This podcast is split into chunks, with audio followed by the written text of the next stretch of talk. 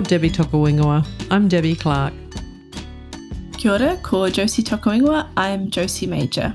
Welcome back to the Good Awaits podcast. Today's episode is the first part of another mini series that we are sharing with you, and this time on food and food systems and the intersection between food and tourism. Uh, we felt it was important to bring you some stories of people in our food systems here in Aotearoa who are really actually working to uh, impact and change the systems the food systems that they're a part of. So we think that these uh, episodes are a great example of people acting locally, but really trying to impact the systems they're part of and add capability to those systems. Uh, some of these guests are also involved in tourism, so there's a nice blend and, and intersection there between between tourism and local food systems. Yeah, part of what we're trying to do with this season of the podcast is explore tourism's intersections with other sectors, and I think that food is one of the ones that tourism interacts with the most. So it felt important to us to, to spend some time on this and to use this as an example of where tourism could serve and add capability to other sectors as well. We've got three parts in this series and four wonderful guests um, across the three episodes, starting with the wonderful Angela Clifford. Angela is the CEO of Eat New Zealand, an Aotearoa food collective which spans all aspects of our food system, from production through transformation to food experiences. She's also a New Zealand Food Waste Champion, a coalition determined to halve food waste by 2030 in Aotearoa, recognising the impact that this has on climate change. Angela is part of the leadership group considering a values based framework for New Zealand food, the Manakai Initiative, and she also co owns the Food Farm in North Canterbury, which is a regenerative permaculture property where she lives with her family and grows most of her own food, and, as well as teaching others how to do the same. We're actually going to be visiting the food farm as a part of our Good Awaits Aotearoa experience uh, on the on the trip next year. So hopefully some of you will be joining us for that, and you'll get to meet Angela then. Uh, she's a she's a believer in community sufficiency as much as self sufficiency She's a communicator, community builder, educator, and food grower. Angela's so passionate about food and really shifting the system in New Zealand. And so it was such an honor and a privilege to chat with her. Uh, she's full of energy. She's completely inspiring. We started off the interview with me saying it sounds like you're on a mission, a one woman mission to transform the food systems in New Zealand. And I think she really is.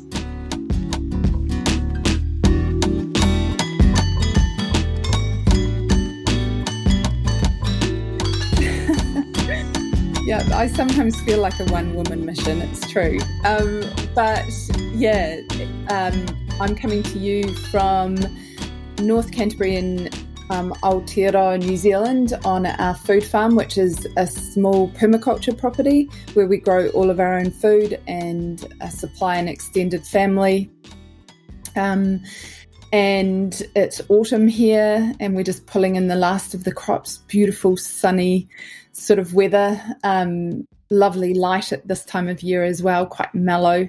Um, and so it's a great place from which to imagine food because it surrounds me constantly and I know quite a bit about growing it. And so that always gives you a bit of leverage when you have conversations to people about it. Um, and that experience is sort of extrapolated into a national food um, movement called Eat New Zealand, which I lead.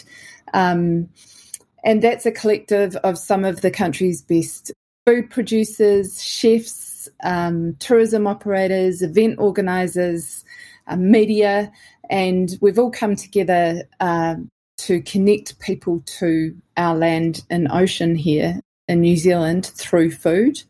Um, we all have different ways of doing that and different perspectives. Uh, but we all are united in this mission and this belief that New Zealand can be the world's premium food destination. So it sounds a bit like systems change. You're, you're looking at um, shifting the systems around food, are you? Well, is yeah, part of this mission.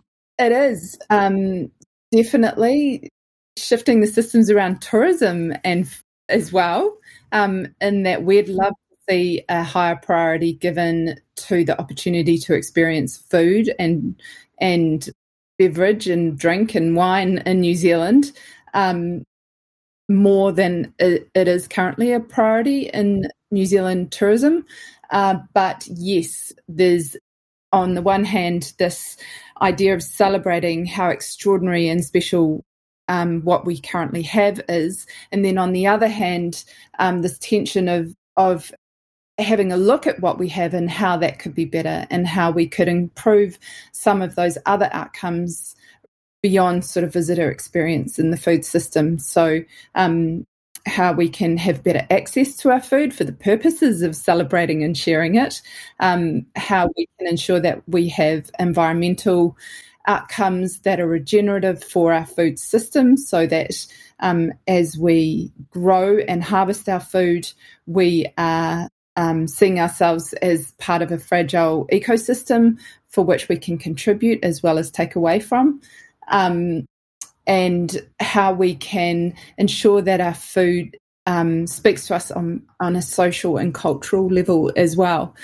Uh, so yeah, there's always that tension between celebrating what we have and then um, and then thinking about how what we can what we do have and how we get what we have can be made better.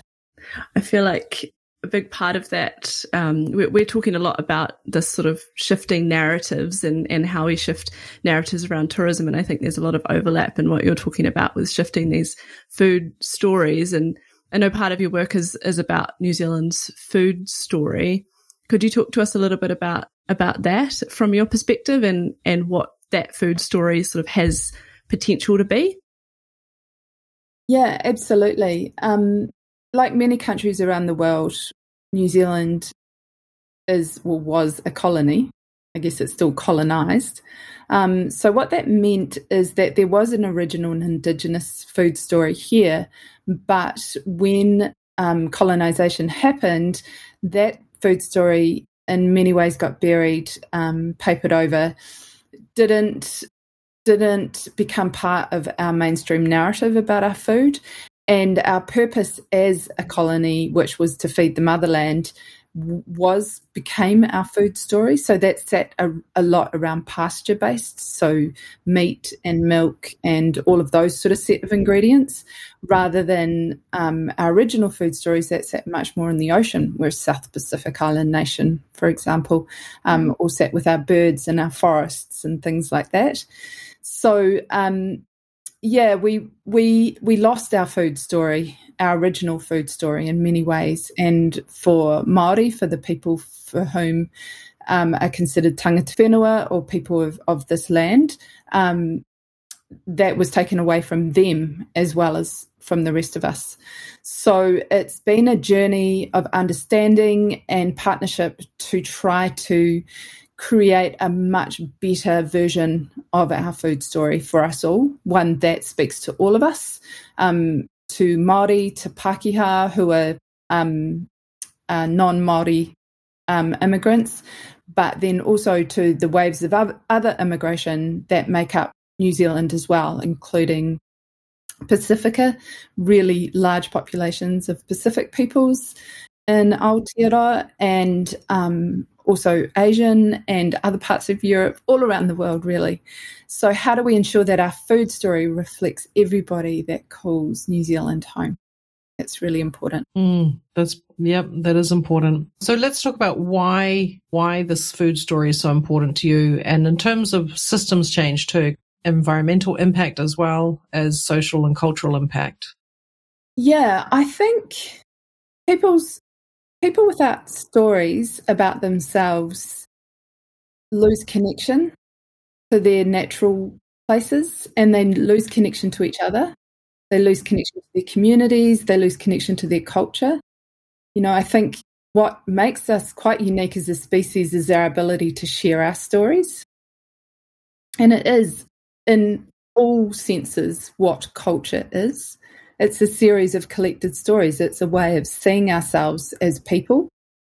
And so when we lose our stories, when our narratives about our food become ingredients and get placed and driven just by a market economy, um, and get taken away because they do. The majority of our food is exported elsewhere. When we don't have access to our kaimoana or our seafood, when we don't have access to our crayfish and, you know, those things that our fish in particular, these are stories that we grew up with and shared meals with our families and and determine who we are. For Māori, there's there's songs and um, waiata or prayers, there's carvings, there's vis- visual rep- representations, there's names, there's um, amazing stories of, you know, origin stories. Um, there's iconic species that are connected to each iwi or each tribe. Mm. You know, our food is intrinsic to who we are as a people. And you can't build a system that extracts ingredients and sends them somewhere else without there being a detrimental effect. And so I suppose that's what Eat New Zealand is about is helping to find our way back to our stories, no matter what our background is, to connect us again to our land and our ocean. And I think we believe that if we can do that, then there's a great deal of healing that can go on, not just for our environment, but also for us as people. Hopefully. Yeah, That's yeah. I think it's a big part of um, the exploration that we're doing in this regenerative thinking is about connection to place and that that regenerating happens in place and in communities.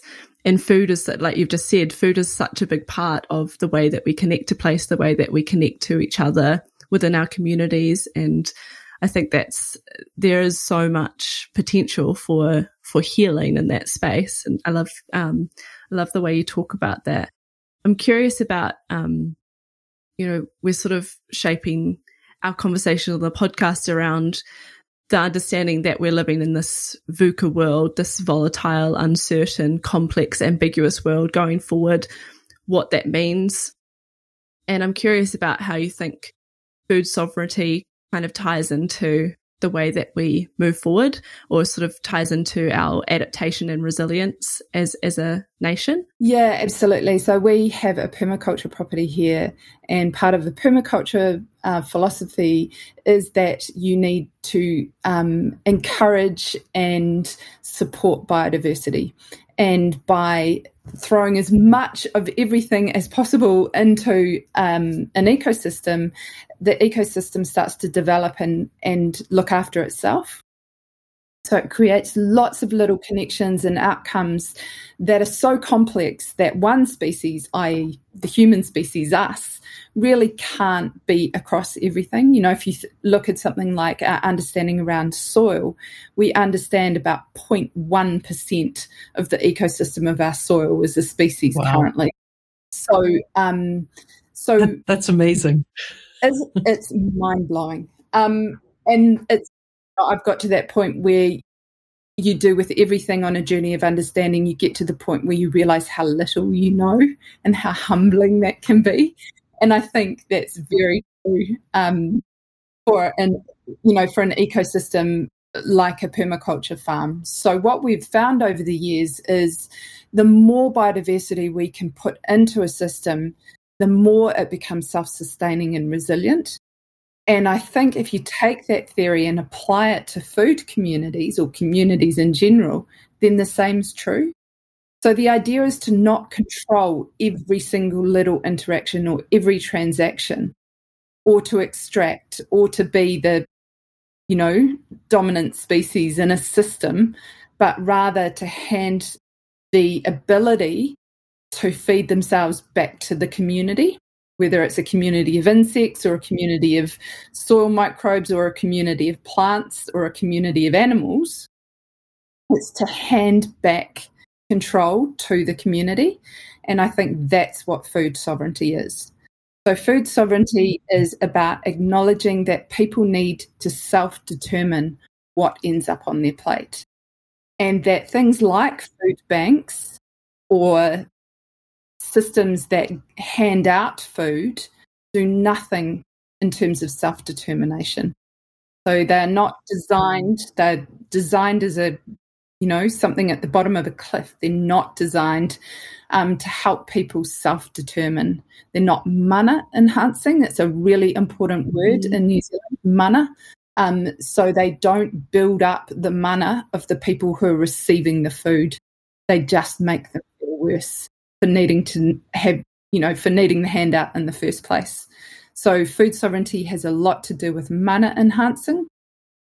Um, and we should all get to decide what's on our plate. You know, for some people, that's really culturally important.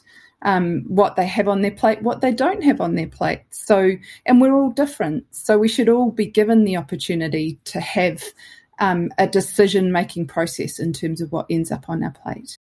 Um, so, that for me is why food sovereignty is super important in terms of a food story as well. It has to be diverse, it has to be connected to people, I think.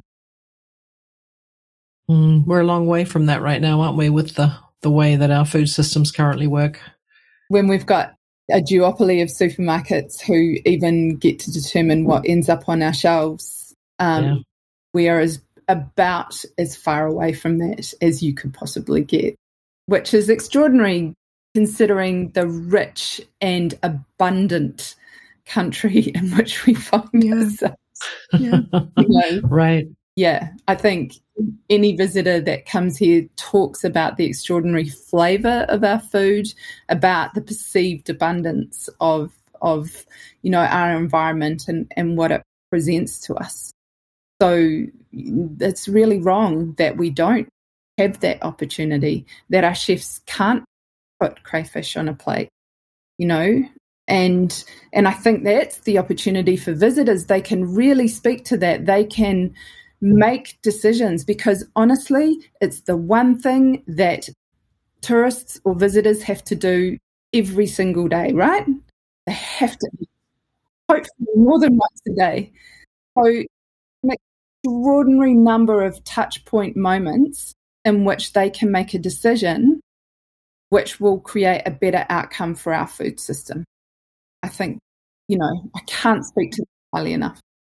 So that's a great segue into the intersection, right, between tourism um, and our local food systems or regenerative agriculture. So if to, if tourism is to act in a way that's regenerative and is to support local food systems, what would that look like to you? What are the opportunities there? Um, it's just the cool thing about seeking out these solutions is they're the most interesting ways to experience a place anyway, right? Um, I know for me personally, the first thing I ever do when I go somewhere is find a local food market because it just tells me everything I need to know. It tells me so much about the environment, um, the growing, you know, what you're able to grow there, what you're not. It tells me about the people and what who the farmers are, what they grow, what they look like. I can find a community there. You know, this isn't a community that's been created for me as a tourist. This is the local community that often for visitors can be quite difficult to find. Um, there's a huge amount of social capital in those spaces. So um, just being able to be a people watcher and observe how um, communities connect with each other and what's important to them and what's not important and all of those kind of things. So, number one, find your local market. And in New Zealand, there is a plethora um, of things like farmers markets and food markets. Um, so make sure you spend time finding those. I think that's super important. And then beyond that, if food experience is something that you um, really enjoy as part of your traveling, seek out restaurants that specialize in using local ingredients or restaurants that have a real interest in telling the story of the food um, of that place. And also, if you want to take it a step further, create something in your itinerary that looks like visiting a farm that um, grows food or having an experience with a fisher um, who catches wild fish in your environment.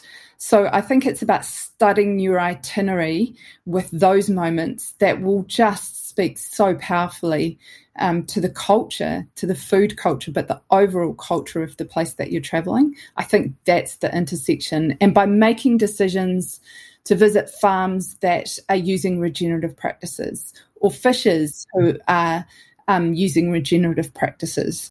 Um, you know, you can literally vote for the food system you want to see um, by making those decisions as a traveller. I think that's huge power and huge importance.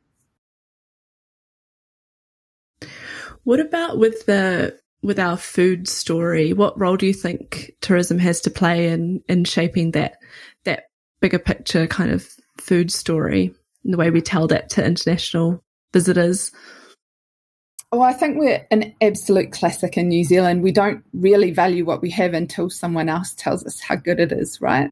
Um, and I know that the history of our food systems like that. You know, um, being told by international chefs about the extraordinary flavour of our food, for example.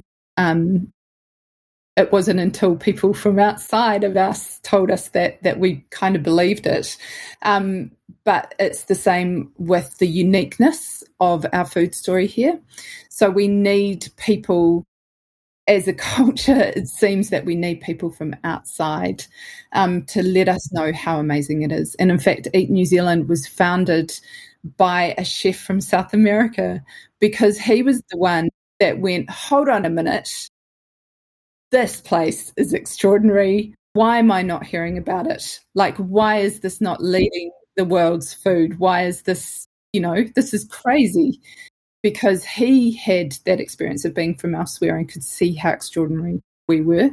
Um, so, yeah, I think it's super important um, that our travelers experience our food and then take those stories home because I think, in a way, that will help us see our uniqueness ourselves. Yeah, I think we are unique, and I think it's it's what I hear too when I'm on tour with with our guests is they just rave over the flavors and the freshness, and they just can't believe how fantastic our food tastes. You know, its richness, its depth of flavors. So I hear that a lot from guests, and it's really important to, for us to be aware of that and to use that as part of our, like you say, that's part of our identity. It's who we are. Yeah, I mean, we're so close to source here. You know, we're this little skinny country in the middle of the ocean. You know, whether whether it's an ingredient from the foot, foothills of the Southern Alps or from a farm down the road or from an oyster farm or from the ocean, you're probably about half an hour's drive from it. You know what I mean? Like it's not mm. it's so easy to be close to source here. So we should be celebrating that and making those connections and we, and we have some really powerful regional food stories too. So uh, it's important that we tell those.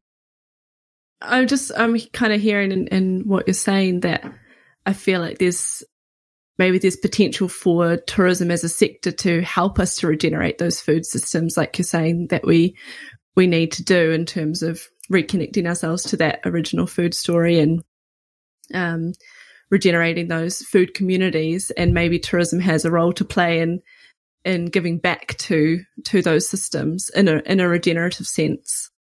Yeah absolutely. You know we've uh, working on feast matariki. So matariki is our maori new year here for which kai or food is a really important part.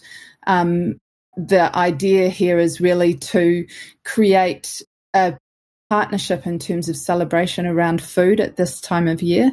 Um, it's the first public holiday uh, that we're celebrating Matariki as a country this year um, in June. And so the opportunity is for us to create some space for those stories to be told and then in turn invite other people to pull up a seat at the table and share those stories and that food with us all yeah, I think that's a really good example of how you can, of how our visitors can create and increase importance on those stories.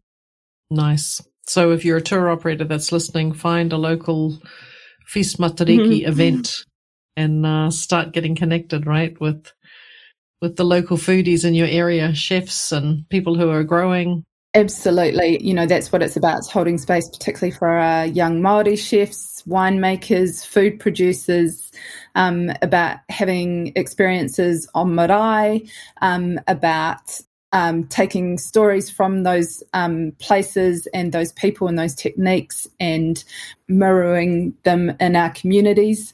Um, yeah, I think that's the way that we share and celebrate without appropriating. That's super important. Mm. Mm. That sounds amazing. One more question about um, our sector in terms of tour operators. Do you feel there are a lot of tour operators who are creating itineraries already around our food story or around food experiences that you're aware of? It's so interesting because I feel like we were at the, you know, at the point of change just before COVID came along. So amazingly, I, w- I went to New York and Toronto in the months before COVID to tell our food stories to populations over there as Air New Zealand set up direct flights from that part of the world. Um, and then COVID collapsed everything. And it felt like we'd got to a point where um, they could, everyone could see value in our food stories. Um, but interestingly, all that's happened in the interim is that we've been working here anyway to make those stronger. And so I'm really hopeful as we as we come out of this that there will be more operators who see value in seeking out our food stories and finding those itineraries that are studded with that. We could start to see it happen, you know, and and I'm sure that that hasn't gone away. And I'm sure that people will be looking for ways to discover our culture through our food. Um, and I guess it's up to us now to ensure that there's product so that there are um, that there are places to go and things to see. Um, and I think small, our small food producers and our small experience providers and our small tourism operators would really, really love for that to be the case. You know, for those operators to seek them out and to find those stories and to value those stories as part of the overall New Zealand story. Nice. And where can they learn more about who's part of that? eatnz.nz. Yep. Yeah, come and seek us out. Um, we do. We've got um, ability to build itineraries on the website. Um, also following us on social media as we we've got lots of activations throughout the years and throughout the year in terms of celebrations um, like Feast Matariki, um, uh, other other ways of celebrating our food as well. We've got a local grain economy that we're working on. Um, so yeah, there's a lot happening. So come and connect with us and engage, um, and we can always help point you in the right direction for sure. That's great. And I follow you. I follow the food farm on Instagram, and I'm constantly being um, teased by your delicious food images that you put up. If you're a foodie, you have to follow um, follow Angela and the food farm. Yeah, definitely. I um I think it's I, I think we would really love to see our food, our farm become more of an experience as well. I think that's in our long term plan um, to share what we do because we see so much power in teaching people how to grow their own food and having them mm. experience mm. food that's grown directly, you know, that they've had a part in harvesting or that they can see is just next door to where they're eating. Yeah. So, yeah, we're thinking a lot about how we can open up to create experience too. So hopefully that'll be part of our future. I hope so. Yeah, I think we need to talk further with you about that. a good so travel too. food experience at the food yeah. farm would be amazing. Yeah, totally. Eating is something that every traveller has to has to do, you know, more than anything else. So just by making conscious decisions in this space, you can have a fundamental and really positive impact on the New Zealand food system and New Zealand food providers and experience providers. So, just to reiterate the power, I suppose, that visitors have in terms of changing things for the good, that's got to be a great thing, right?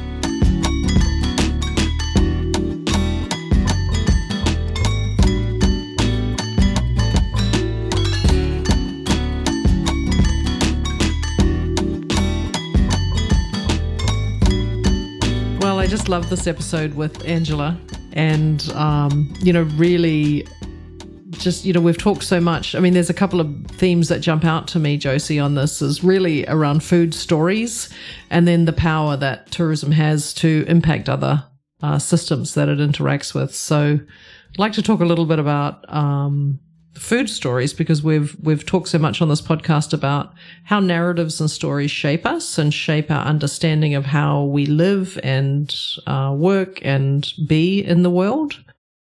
And so she speaks so much about finding our way back to our food stories and the real need for us in Aotearoa to reconnect to our food stories.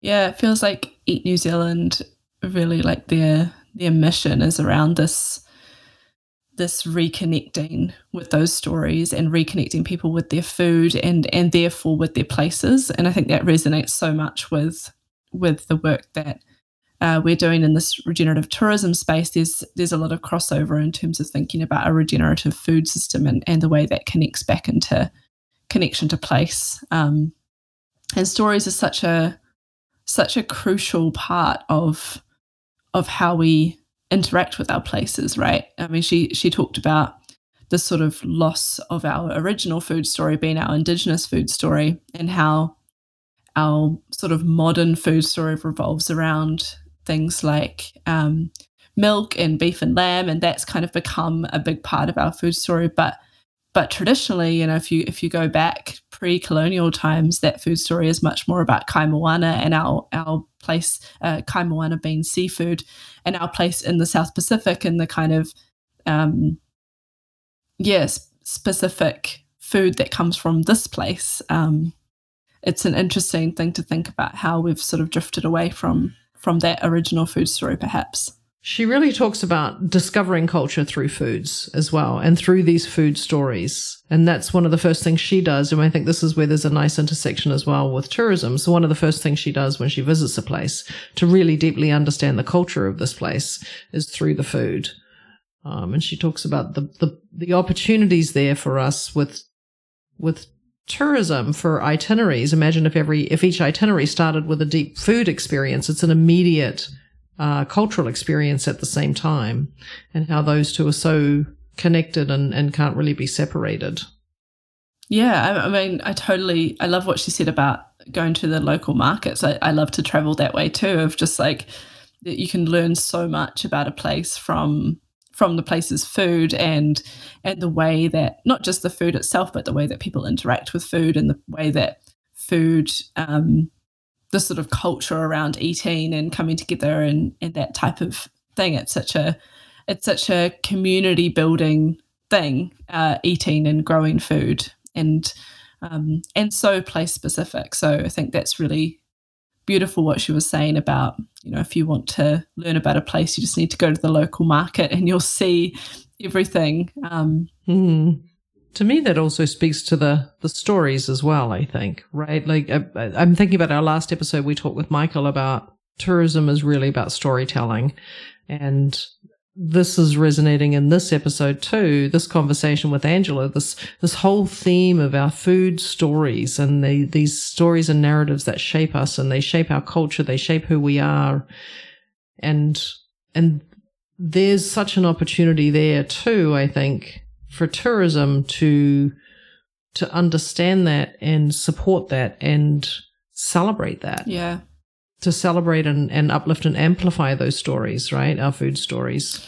Yeah, I think that's really important. Um, Angela talked about the sort of the power that visitors have in terms of contributing to a food story in a place that they're visiting and and how you can actually vote with your you know about voting with your dollar like you can vote with mm. the food mm. that you consume about the type of food system that is going to exist in that place and that visitors have a lot of power uh, in that way and so if we think about that power and and then if we sort of zoom out to the sector and think about what is our role as operators or as destinations to support visitors in interacting with our food systems in a way that is regenerative or could be regenerative. Yeah, absolutely. I think that's that's a part of a conversation that I've heard elsewhere as well that that tourism has such potential to support um, regenerative food systems and that it's so critical at this point where we are that we do transition to food systems that are regenerative um, you know, for for so many different reasons, right? For climate emissions, for carbon emissions. I mean, for for equal access And so there is a role there, I think, for tourism to support the regeneration of those food systems.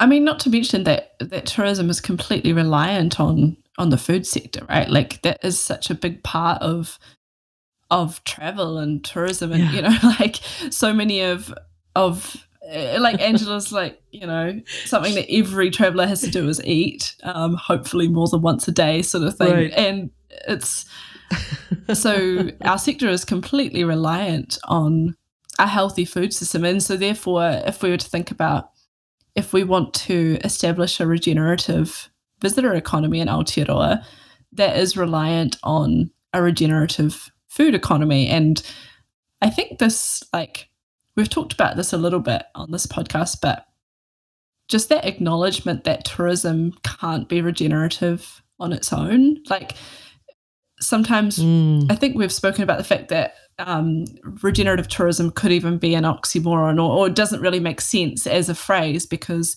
one sector, one industry can't be regenerative. And so I think this this conversation and this series about food is sort of an acknowledgement of that, that we're actually reliant on other sectors. And in order to be regenerative, we have to figure out what our relationships are with those other sectors and how can we collectively become regenerative.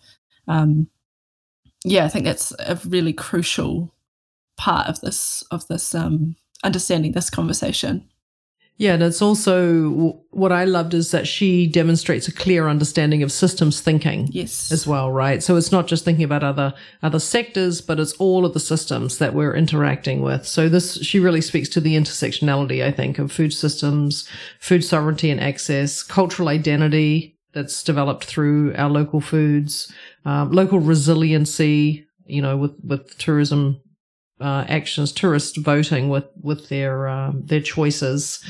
Uh, so it's a great example of systems thinking when you think of sort of that that network approach and and just thinking about how tourism can really serve other other systems that it interacts with. In this case, you know, mostly food. So it's that reciprocity conversation again, right? Coming back to what's the what's the reciprocal relationship between the food sector and the tourism sector and how could how can tourism sort of step into a role where we're acting in a way that is is reciprocal and that is in, enhancing our food stories and our regenerative food systems? Um, she talked about like mana enhancing food experiences right? Like how can we have create food experiences that are um, uplift the the food producer as well as uplift and inspire the the visitor and sort of having that kind of relationship. So um yeah i'm quite inspired by that idea. Yeah me too. Just the recognition of our interconnectedness too mm-hmm. right? And and that that deep exchange at that point. I think of some of the the trips that i've run where we've had those experiences sitting uh with a winemaker for example um I'm thinking of one experience in particular, and you know, the food experience we had was all locally mm. sourced food, really wonderfully, beautifully cr- created and crafted foods, and sampling the wines from the vineyard. Um, and it's just such a real, deep experience where you have this cultural uh, experience as well. Um, you know, not not to mention the experience we're going to have on our trip with Nadine at Kohutapu Lodge, which is completely different yet again, mm-hmm. right? That's, that's a deep cultural experience as well, where we'll be helping to create a hangi and, um, understand, you know, the history of that and what that means and helping to package up food to take out into the community afterwards, the, the layers of what that means to them, what their food means to them in terms of their interactions with their community as well. Yeah. I love. I, Just like an insight. Yeah, I, I love this um this conversation with Angela because I feel like there's just so much potential in it. Like there's so you can see how much there is that could grow out of this and that example about you know Nadine and Kohutapu Lodge and and even thinking about some of the, the guests that we've got coming up in, in these next couple of episodes as part of this series mm. just that the potential that exists at this intersection between food and tourism is is huge and I think um, yeah there's a lot to unpack in this topic so I'm excited that we've got two more episodes and two more harvests to um, continue to kind of unpick this. And um, it would be great to hear from listeners. Yeah, I'd really like to hear from listeners uh, about their thoughts of, of this intersection between food or, uh, or regenerative, you know, food systems and regenerative tourism because you're right, there's so much potential. And I think we haven't even begun to scratch the surface, mm-hmm. even in Aotearoa where we, we, you know, in some aspects do quite well, but there's so much more we can be doing, which uh, Angela speaks to really clearly. Mm. Yeah. So, so we'll be back in a couple of weeks with a next, with the next episode of this three part series. Uh, and over the next two episodes, we're going to hear some examples of, of, where this kind of intersection between food and tourism is playing out. So we're going to hear from two um, food producers who also operate as as tourism operators. So they're they're very much straddling those the two sectors, and we'll hear from their perspective what that intersection is. And we'll also be speaking to a region in New Zealand about their regional food strategy and, and what that looks like at a at a local level um, how tourism is putting food into the way that they think about destination management. So, lots of exciting conversations to come. And if you're interested in experiencing uh, some of these amazing guests that we've had on the podcast firsthand, we are running a trip in March 23. Um, it is a multi day experience over 13 days that is visiting and spending time with many of the past guests that we've had on the podcast. Uh, we would love to have any of our listeners come along and join us on this experience, and you can find out more information about this in the show notes. So, we want to thank Angela once again for joining us on the podcast. Uh, this has been such an inspiring conversation and a wonderful start to our three part series about food and tourism. Uh, thank you also to our lovely listeners for tuning in once again. Um, we are very grateful to have you here. And you can find us on any of your regular podcast apps. And if you've enjoyed the conversation, we do ask that you please rate and review us because it does help us a lot. We also. Go ahead. Oh, we also want to thank the fabulous Clary Macklin, who is our sound producer. And this podcast is otherwise completely created by ourselves, Josie Major and Debbie Clark. If you'd like to be a part of our growing Good Awaits community, um, we do have a LinkedIn group where we share ideas and thoughts and we uh, invite listeners to contribute um, to the conversation about regenerative tourism in New Zealand, but also around the world. We've got lots of international listeners on there, so please join us there if you if you so desire. It is called Good Awaits a Regenerative Tourism Network. So, thank you so much for joining us in this episode of Good Awaits. It's great to have you with us on this journey.